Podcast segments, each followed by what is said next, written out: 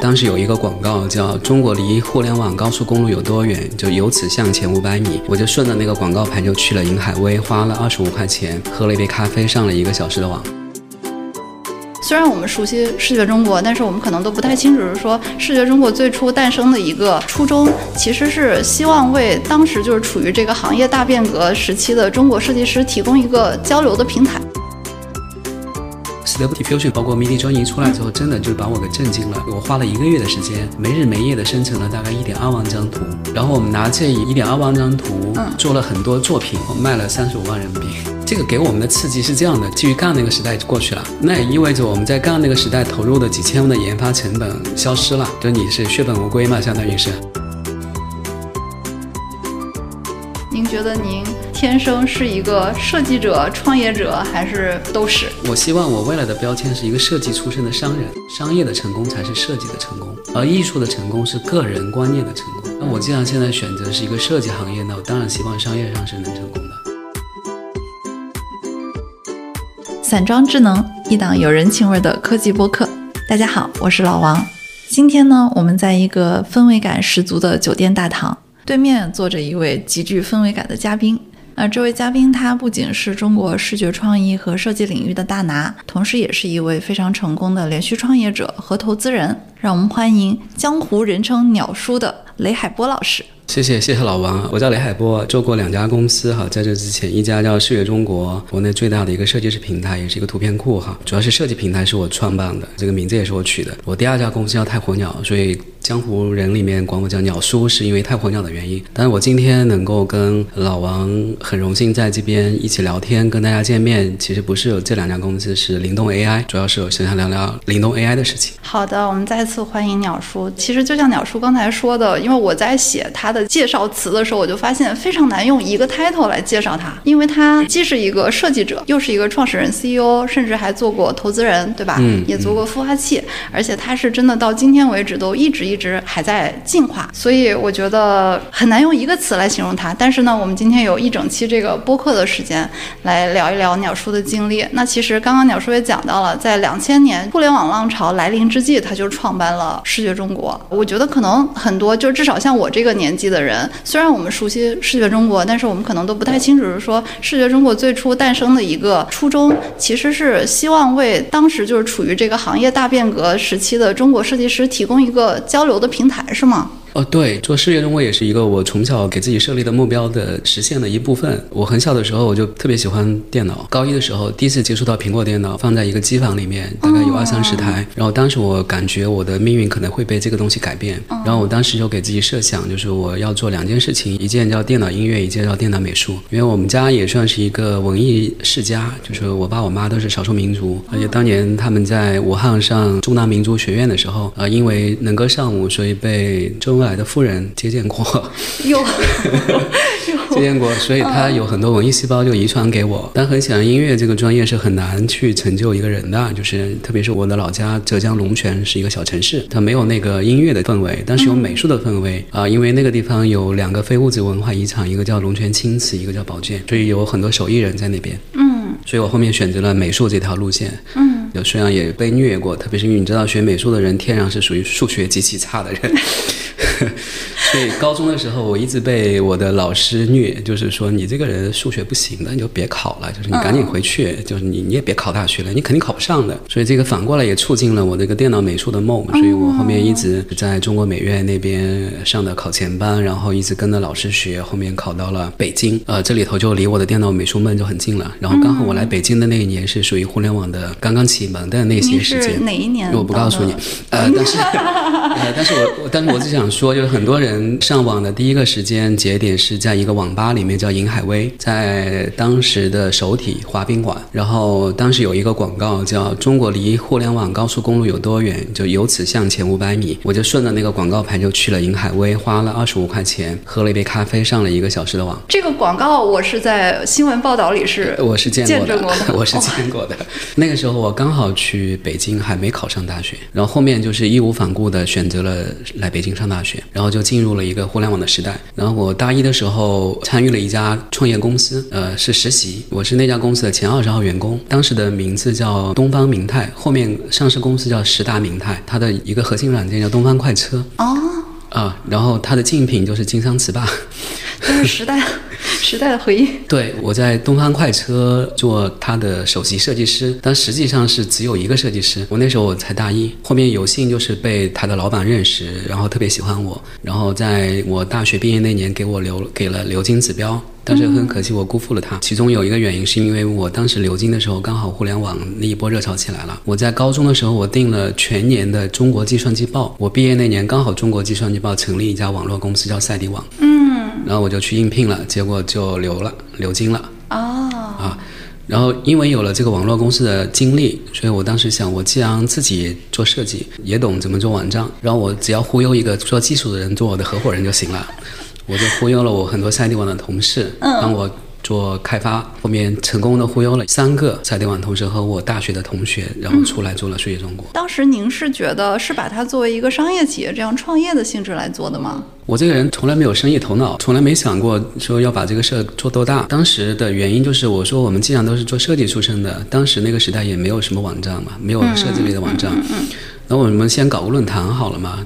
搞个论坛，搞点资讯，然后发点信息，上传点案例，就是特别简单。那结果呢，就是我们网站开通还没到一个月，然后我们论坛里头就无数的人进来了，因为我们那个名字取得特别好，叫“视觉中国”，人家也不知道我们是一个官方的背景，还是一个个人网站。然后第二个呢，我们的口号也取得特别好，我们管它叫“视觉改变中国，创意成就未来”。所以很多人就为了我们这个梦想就加入进来了。论坛上线两个月，就在北京印刷学院搞了一个一千人的大会。当时觉得哦，这个好像有点机会，那我就从新一产业部赛迪网辞职了。哎，我之前看过您在 UD Forum 有一个有一个演讲，那个主题就叫“设计师能做 CEO 吗？”对，啊，就是我就不能当 CEO 嘛，就是我那个时候从来没想过我说未来要成就一番事业，要把数学中国搞成一家上市公司嘛。嗯。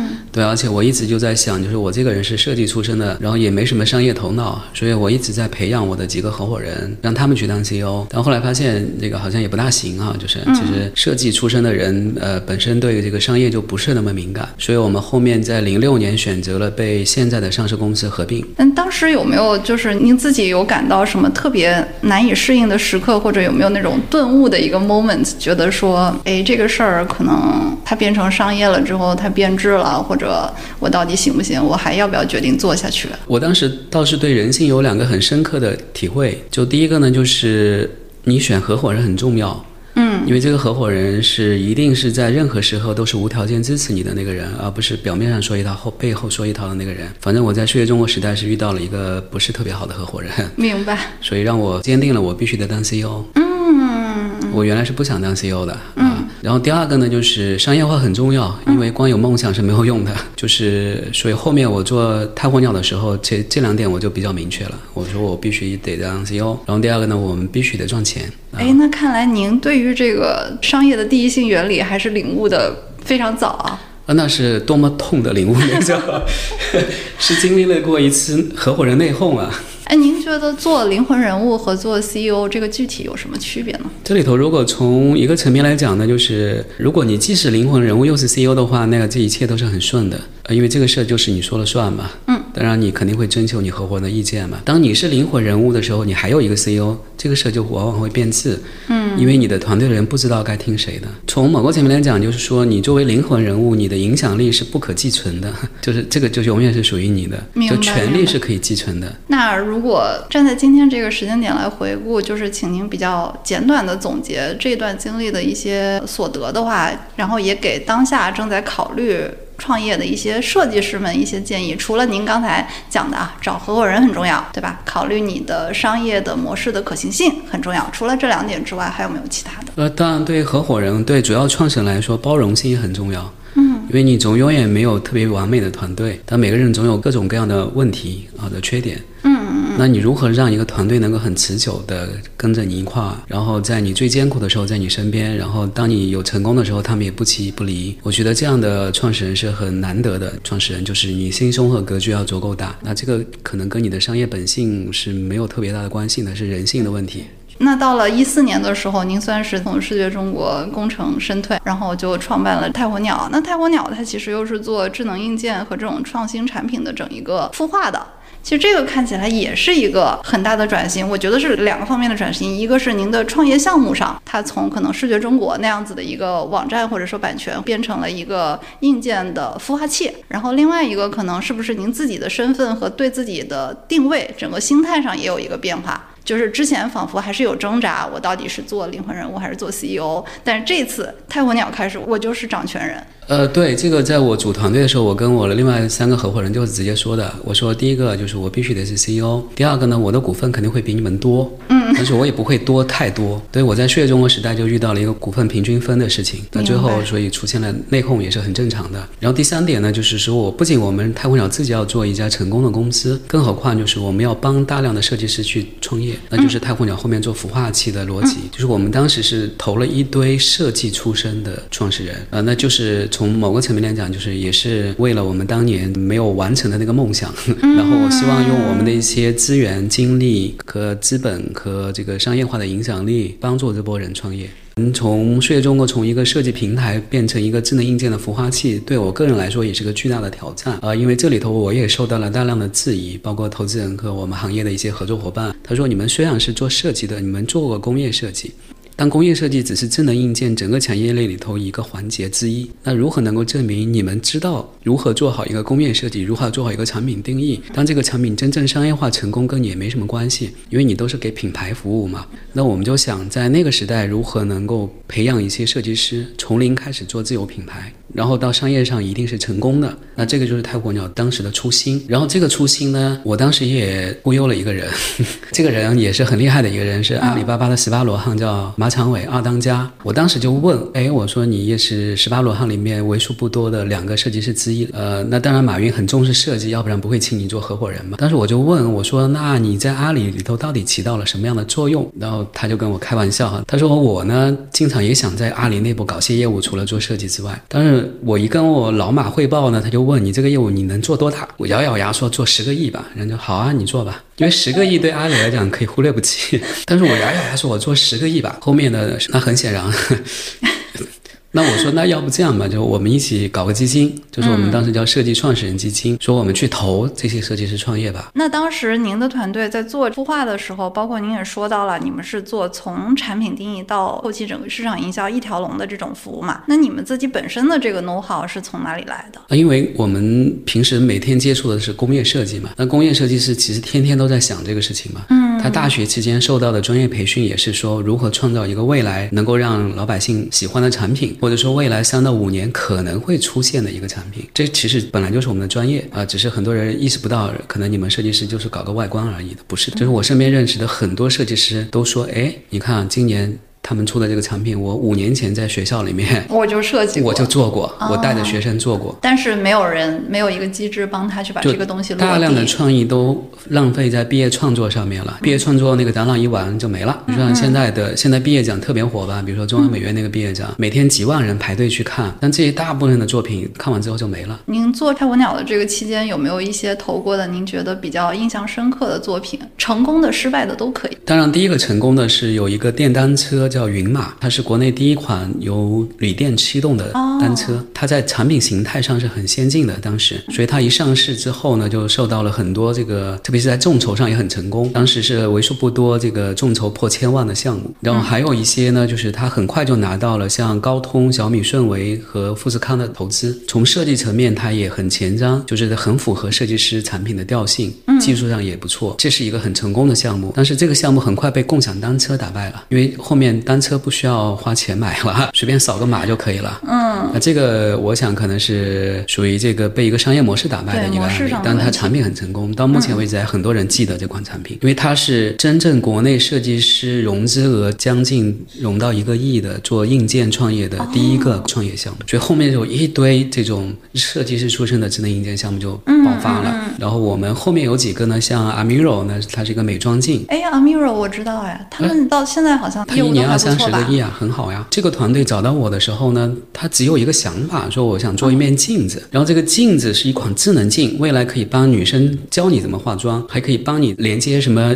化妆品品牌之后，给你做那个个性化的定制。嗯，就类似这种叫智能化妆镜。我那这个想法在七八年前是很先进的。那我们当时也说，哎，那这个一个想法很不错。第二个，整个团队呢，它的核心的创始人是浙大。工业设计系的，后面又去了 MIT。他在 MIT 是 Media Lab 吗？对对，Media Lab。他去了 Media Lab。对他本来就是那个毕业的，就研究生是在那毕业的，所以他回过来创业呢，就是就是这么高逼格的人，然后要搞一个镜子，那当然很靠谱嘛。嗯。所以我们跟徐小平老师就真格投了他的种子轮，那个时候他只有一个 BP，那现在他也是一个很成功的案例。那么另外还有一个呢，就是特别黑科技的案例，就是跟我个人的选择有关系。呃，当时很多人说你们投投消费品还是可以的。嗯。那你要真搞个硬科技呢？你怎么弄啊？我们当时就想，什么叫硬科技？我们当时就设想了一个场景：智能硬件有上天和下海嘛？上天呢就是那个大疆嘛，无人机。当时大疆是没有加载摄像头的，当时的一个摄像头的创业公司叫 GoPro，比大疆还牛逼。那个时候，我们就想，能不能把这两家牛逼的公司两个产品融到一起？当时场景是水下，然后我们就考察了一堆这种水下机器人的这个市场，发现当时那个时代在八年前是没有消费级的水下机器人的，就但凡有水下机器人，都是那种。工业级的或者间谍设备，就是几百万的那种，不是经常有我们渔民捞出来那个水下机器人吗？嗯嗯嗯。我们一想，那如果普通老百姓要下水的这个意愿还是挺强的，因为那些年刚好很多我朋友圈很多人都是去潜水，那潜水是一项很时尚的运动嘛。那我说，如果我们有一款设备能够帮助这波人在水下也可以拍摄，或者你在水上也可以看到水下的。嗯，那然后我们当就当时定义了一个叫 Fly Fish，叫飞行鱼的水下机器人。然后没想到这个产品就特别轰动，我就拿了一个外壳，嗯，参加了美国的 CES，就得了年度创新大奖。后面连续四年拿了 CES 的年度创新大奖。哎，那像您做这类项目的时候，会考虑到它的市场空间这个问题吗？呃，当时想的就是说，因为它是一个新品类，我们就想干这些世界上不存在的东西。呃，就是太空鸟当时的初心。但是这个事呢，其实也本质也是在跟商业是对着干的，嗯，然后我们一直到我们的水下机器人很火之后，有一个投资人问我，他说：“海波，你为什么要做水下机器人？”他说：“我们选的品类呢，一般都是百分之八十的人，百分之八十的时间都会用的，高频刚需的。”嗯，那我说这个可能是我个人的。梦想，我说我们就想干一个别人没干过的事情，然后这个事情很有未来感，而且很高科技。这么说起来，就是您现在形容的也非常像 MIT 那个 Media Lab 在做的事情。我觉得理念层面其实是对，是的，就是想做一些未来感的事情嘛。你们当时有参考过他们的这个模式吗？因为我没有记错的话，他们的模式好像是说他们会接受一些企业方的这个赞助，然后可能他们的产品头几年的时候可以给这些赞助了的企业免费 IP 这样使用。呃。是的，我们也类似吧。我前后两次去美国，也看了各种孵化器嘛，然后也去了伊隆马斯克的特斯拉嘛。嗯一进他的工厂，我就被他震撼的啊，那个一看就是很未来感的。嗯，呃，当时还想去他的 Space X 去看一看的，但是就开复老师就是我的投资人带我们去的。但但那那天刚好伊隆马斯克没在那个加州，对，没有去看成他那个太空那个项目。嗯。呃，但是后面呢，我们去了一家很顶级的一个投资人，叫优瑞，就 DST 的那个投资人，他的豪宅在硅谷的核心区，一个商包上面，然后你要开着车上去的，然后在他那个豪宅上面是可以看到 Facebook、Google 什么什么的，都是他投的。但这些倒不重要哈，因为他也没炫耀。然后他炫耀的最多的是一进他的那个豪宅的大堂，他在大堂里面放了很多大屏幕，这里面呢放了好几个他投的项目。我当时就让我觉得哇，这个人的格局是不一样的。嗯，他其中有一个项目是叫外星探矿的项目，他把这个放出来了。还有一个是寻找外星人的项目，他发射了一个薄膜，是用什么离子驱动的，没有电源，然后通过离子反向动力驱动，可以去到任何地方去探外星人。就看完这两个项目之后，我觉得哇。但人家想的跟你完全不一样。那您这些年来投的或者说看过的这些设计师出身的创业者身上啊，因为其实我们知道，在国外、国内都有不少非常成功的这个创业者嘛，像 Airbnb 的联创也是。是的。包括我知道真格的戴宇森好像对对对对对啊，还有包括上周您那个直播里边的这个范林，范林范林也是对。您觉得像这些比较成功的设计师出身的创业者身上有没有什么共性？他们其实已经不是设计师了。就是他，他当然成功的时候，他已经不是设计师了。嗯。然后这个事情呢，我也问过有一个人，就是白鸭有账的创始人。我说白鸭，我说你这个做有账的时候，你从来没说我是阿里的、支付宝的首席设计师。嗯他说为什么？明明就是一个设计师。嗯，他说因为我要面对资本嘛，然后大部分资本认为我们设计师是没法做一家上市公司的。但是后面他上市之后，他就很乐意突出他设计师的身份，因为 我的体验会比别人更好嘛。然后同样的问题，我问过 Air Airbnb 的那个创始人，因为我那年跟李开复老师一块去啊走访过，他的三个联创里面，我见过两个联创。嗯然后我问了其中技术出身的那个联创，他不是设计出身那个联创，我说我也是设计师背景，我说我说在硅谷就是你为什么要加入一个设计师创业的团队？因为他是技术背景嘛。他的回答其实也挺符合我们的 想要的那个答案的。他说一个产品呃技术只是最基本的，就是你能把它做出来，但是更好的体验才是吸引用户的根本。那你可以看 Airbnb，它其实只是创造了一个新的商业模式，它并没有在技术层面上像 Google 那样对。改变了世界，但是它改变了一个特别好的体验，就是让一个普通人可以去住到一个树洞里面去，海岛里面去，这个体验你平时是没有的。然后你进到 Airbnb 那个总部大楼的时候，我印象超级深刻，它一共放了十几个行李箱，每个行李箱是打开的，行李箱里面放的是模型，就是我刚才说的树屋、雪山的草地的别墅，一个小岛，这是生活方式。我觉得这个真的是创始人的背景和创始人的这个颜色会投注到这个品牌上，因为就像您讲的，Airbnb 真的它的那种体验感，它是贯穿它品牌整个上上下下。呃，对啊，你包括他做的很多营销，比如说叫博物馆奇妙夜，在比如说在纽约大都会博物馆，可以给你一个房间，全都是各种古董，你可以在那睡一个晚上。这种体验你是一般人是永远这个一辈子都不会有的。嗯，但是 Airbnb 可能就会给你一个这样的机会，那这可能就是设计的价值。那我看，在一八年之后，泰国鸟似乎是有了一个转型，是转向做工业设计的这个智能设计啊，智能设计的 SaaS 的平台是吧？对对。这个转型背后的原因是什么？呃，第一个呢，就是智能硬件的红利在一八年之后逐渐就消失了。嗯，因为第一波智能硬件是联网嘛，嗯，它其实不是真的智能嘛，对，啊，然后呃一个是红利消失了，然后第二个呢，我们又发现了一个新的机会，嗯，就是传统制造业开始转型做设计品牌了。就我们当时接触了大量的工厂开始做自有品牌，嗯，但他们又没有设计的能力，能力，嗯。然后我跟我们的投资方像京东、小米。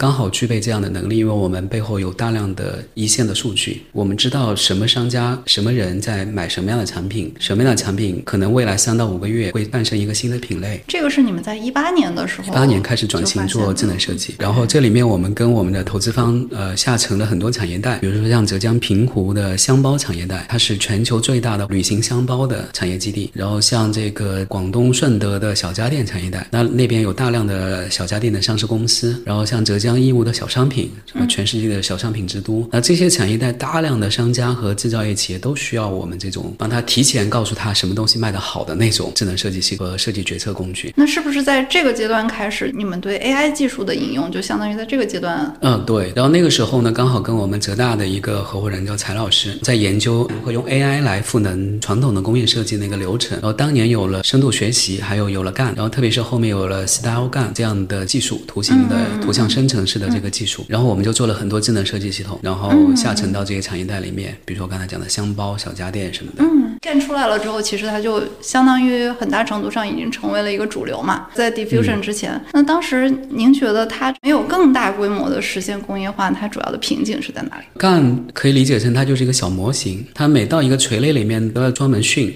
比如说，我需要找到一系列的箱包的素材，然后再训一个干，然后再针对箱包的那个产业链的特殊的需求去开发一套系统。比如箱包有零部件嘛，它有轮子、有把手，这些你用通常的用干呢做不到那么精准的生成。然后现在的 diffusion model 呢，就是把你能够用到的数据，它全都训了一遍嘛，这叫大模型嘛，这个叫，嗯，就你公网上能看到的数据，它都给你训了一遍，那它就是可以输入一个 prompt，你就可以生成任何你想要的东西，嗯嗯，那这个效率就太高了。然后这个 Stable Diffusion 呃，包括 Midi 专营出来之后，真的就是把我给震惊了。我花了一个月的时间，没日没夜的生成了大概一点二万张图。那个是什么时间点？呃，去年的五六月份，然后我们拿这一万一点二万张图，做了很多作品，卖了三十五万人民币。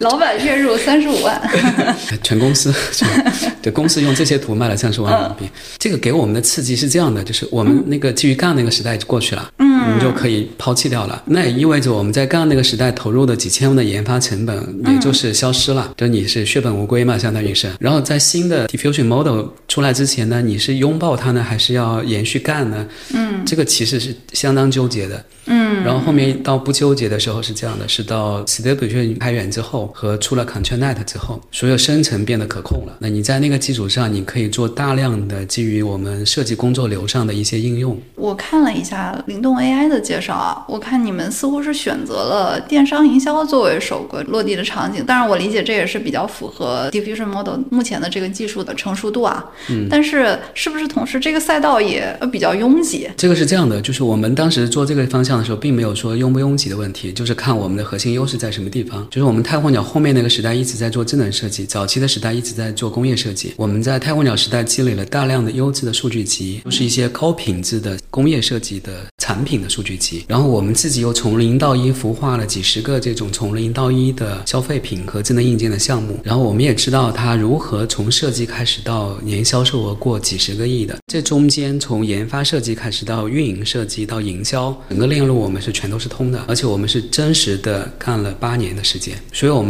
比很多说要进入到电商领域，觉得这个赛道火这波人，本质初心都是不一样的。我们天然就在干这个事情，我们只是用到了这个工具啊，然后去把这个工具给它变成这个赛道的一个比较早产品化的产品化的一个工具。我不是说因为我看到了这个火才干的，因为我当年用干也在做这个事情。灵动 AI 这边也在训自己的垂类模型，对，你们在做垂类的模型嘛？嗯。那目前这块的进展是一个什么样的状态？这个就是投资人一天到晚都在问我的问题啊。最近我回答了无数遍。因为你提到模型，大家就我提到了无数遍。这个我就回答两个问题吧。第一个我说这个垂类模型的作用在什么地方？然后第二就是我怎么训的。然后很多人呢说，哎，太好了，我正正准备问，好，您展开讲讲。对，大部分人呢都说，现在迷笛只你都那么强了，Stable Diffusion 都那么强了，你们还干嘛要训那垂类模型呢？我就从两个点来说。第一个呢，它是通用视觉模型，它做迷底 Joony 这个产品，它本质不是给工业设计用的，它主要是给游戏、卡通、动漫做 CG 的这类工作流用的。所以它大量的训练集都是海外有两个网站，就类似于像国内的 A 站、B 站，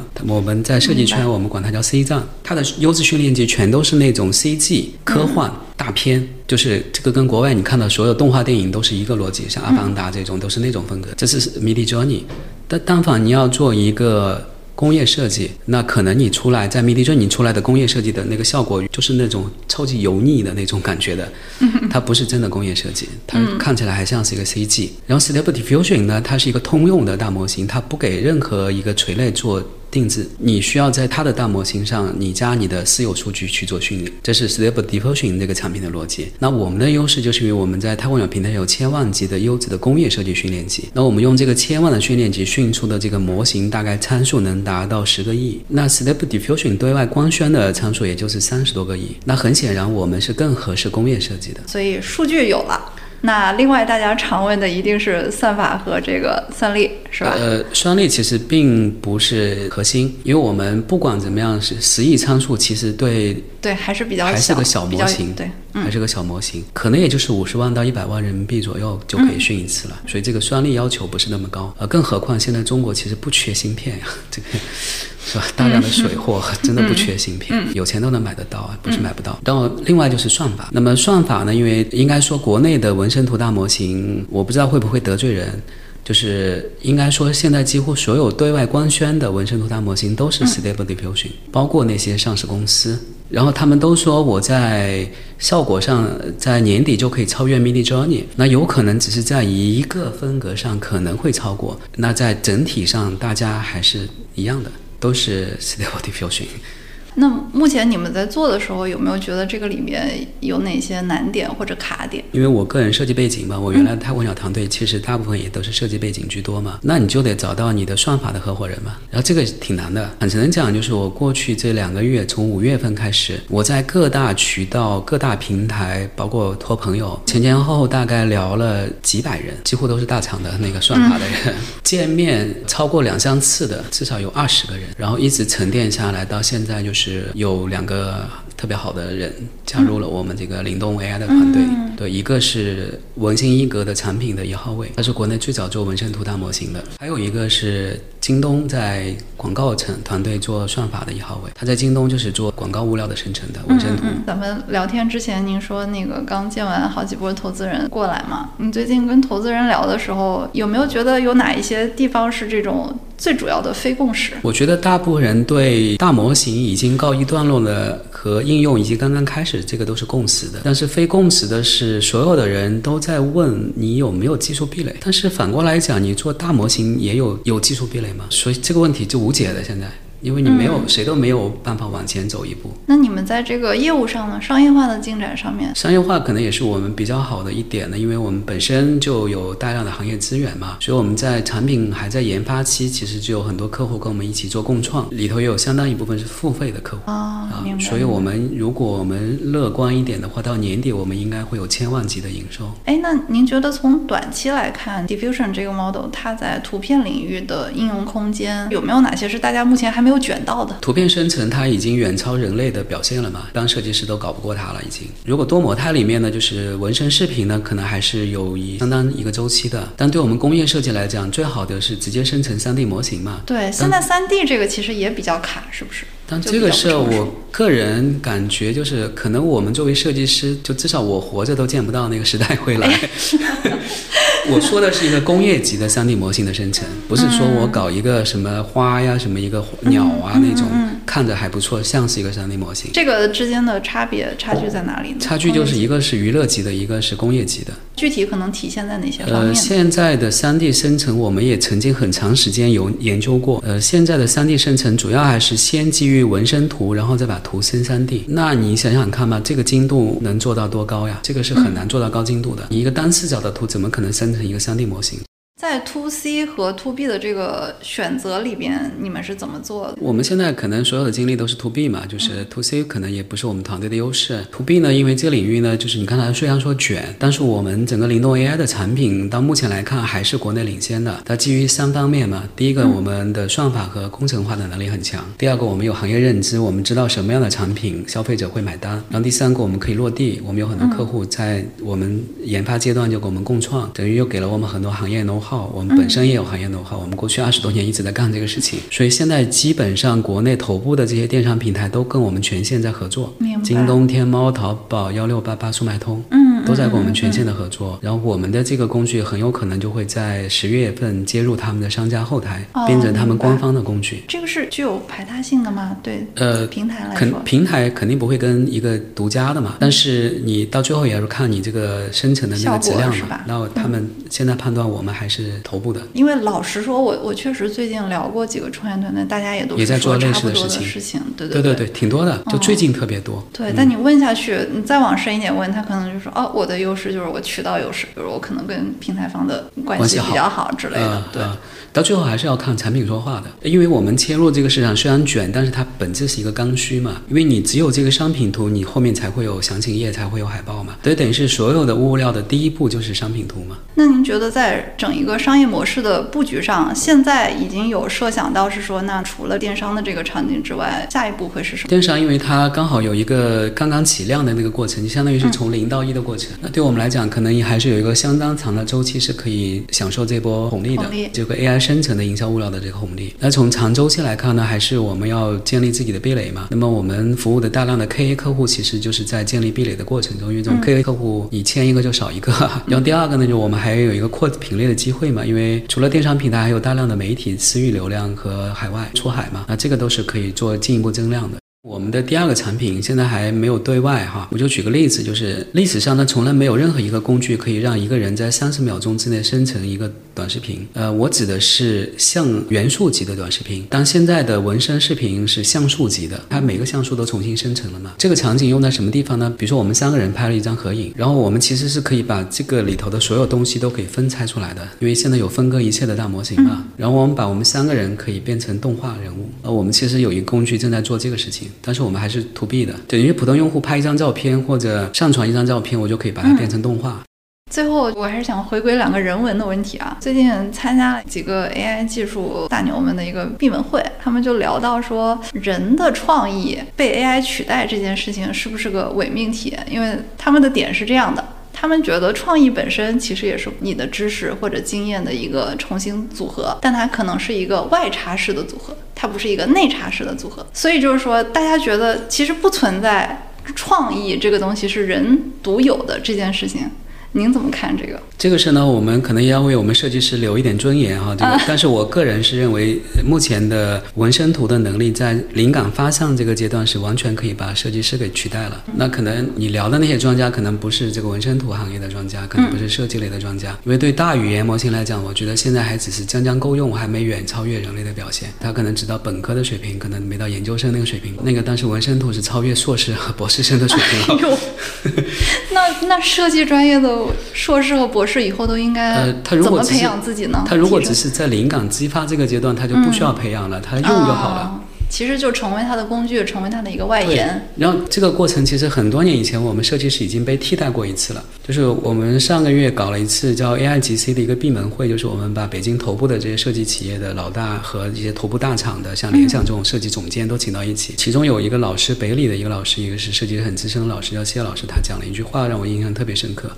他说：“这个没有什么可以担心的。”他说：“当年我们都是靠手绘考上大学的，后面不需要了，因为有了 Autodesk，有了 Photoshop，我们也一样，是吧？能够成立成就更好的设计。那同样 AI 这一波也是一样的，就是不用担心，因为它帮你的能力提升了一步。然后你有了更多的创意发向之后，这里头要讲一点，就是对大部分 C 端用户来讲，生成一张图就够了。但对我们设计来讲，一张图是不够的，它只是其中一个灵感。我需要若干张图，我们从大量的灵感里面找到一个我认为可以跟那个实际场景融合到一起的一个新的创意，嗯，这个 AI 是取代不了的。相当于以前你的 mood board 可能要去各种各样的地方找，现在你就是对这个就是为什么，然后他给你这个就为什么就是像 Pinterest 这种公司在海外很火的原因嘛，嗯嗯，因为设计师大量的在用 Pinterest 嘛，它那个逻辑就是跟我们日常工作的场景是一样的。一般很多设计师里面有一面墙，墙上贴满了各种设计，然后 Pinterest 就替代了那面墙。所以看来您还是不仅是技术乐观主义。而且对于艺术祛魅这个事情，看来您并不是说非常的担忧哈。AI 肯定替代不了设计师的，我觉得可能未来很多人能被替代，设计师肯定被替代不了。但您觉得审美这个事情是可以被训练的吗？就是对 AI 来说，AI 生成的审美确实跟训练集有关的。我刚才说 Midjourney 生成的设计效果图就是很油腻的那种，就是因为它的训练集都是那种 CG 大片嘛，它跟我们工业设计那种这个很简单的、干干净净的那种还是不大一样的。但是就是像你比如设计的话，那可能就尤其是可能消费品啊或者其他的这种，它会考虑到潮流或者说大家这一段时间内的一个喜好。对对对，这个也是。潮流包括流行色和一些新的设计范式也是需要设计师去创造的。就是比如说你有梵高风格，它其实就是一种潮流嘛。那你现在你说我要 Midjourney 生成一个梵高风格很容易，但是你没有梵高之前你怎么知道有梵高风格呢？所以设计师在未来一定会创造大量的风格，新的风格。那最后一个问题啊，您觉得您有这么多身份哈？您觉得您？天生是一个设计者、创业者，还是都是？我希望我未来的标签是一个设计出身的商人。已经，这是对投资人喊话吗？对，就是对我有信心，我可以。就是说，一方面商业要成功，然后第二个要带动公司商业化成功。嗯，因为你只有做到这一个程度，才能证明你的设计是有价值的。否则的话，你就是一个设计。这个我可能跟我们设计圈很多人的观念是不一样的。有很多人把设计当艺术，但是我们我从来没认为设计是艺术。特别是做太火鸟之后，嗯，我我曾经在一个很公开的场合，我就直接说的，我说商业的成功才是设计的成功。而艺术的成功是个人观念的成功。那我既然现在选择是一个设计行业，那我当然希望商业上是能成功的。好，谢谢鸟叔今天的时间，哇，真的聊得非常的畅快。谢谢谢谢。那我们这期就先到这里，谢谢谢谢大家。好的好的，谢谢老王，谢谢各位。